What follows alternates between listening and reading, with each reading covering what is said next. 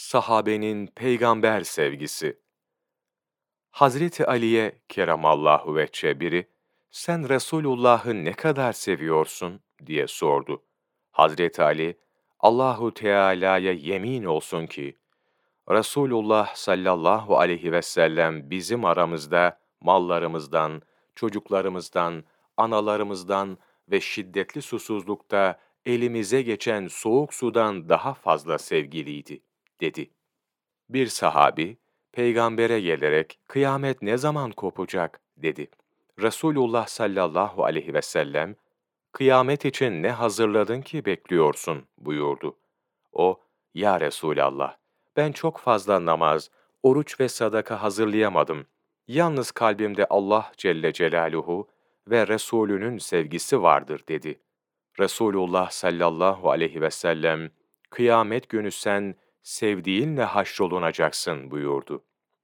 Resulullah'ın sallallahu aleyhi ve sellem, "Kişi sevdiğiyle beraberdir" hadisini pek çok sahabeler nakletmişlerdir.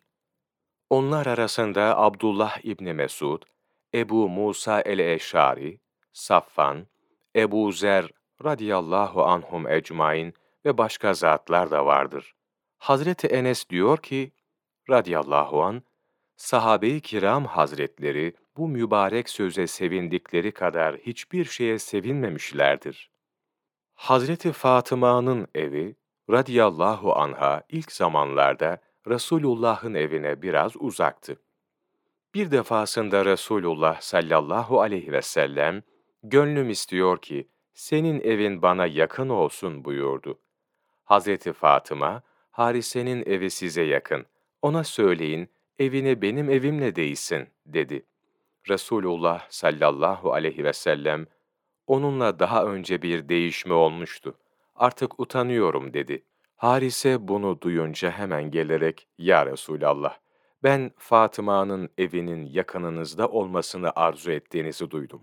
İşte bunlar benim evlerimdir. Size onlardan daha yakın yoktur. Hangisini beğenirseniz değiştiriniz."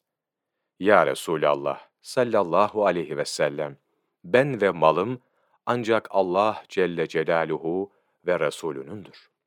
"Ya Resulallah, Allahu Teala'ya yemin olsun ki sizin aldığınız mal benim yanımda kalan maldan bana daha sevimlidir." Resulullah sallallahu aleyhi ve sellem, "Doğru diyorsun," buyurdu. Malının bereketli olması için dua etti ve evi değiştirdi.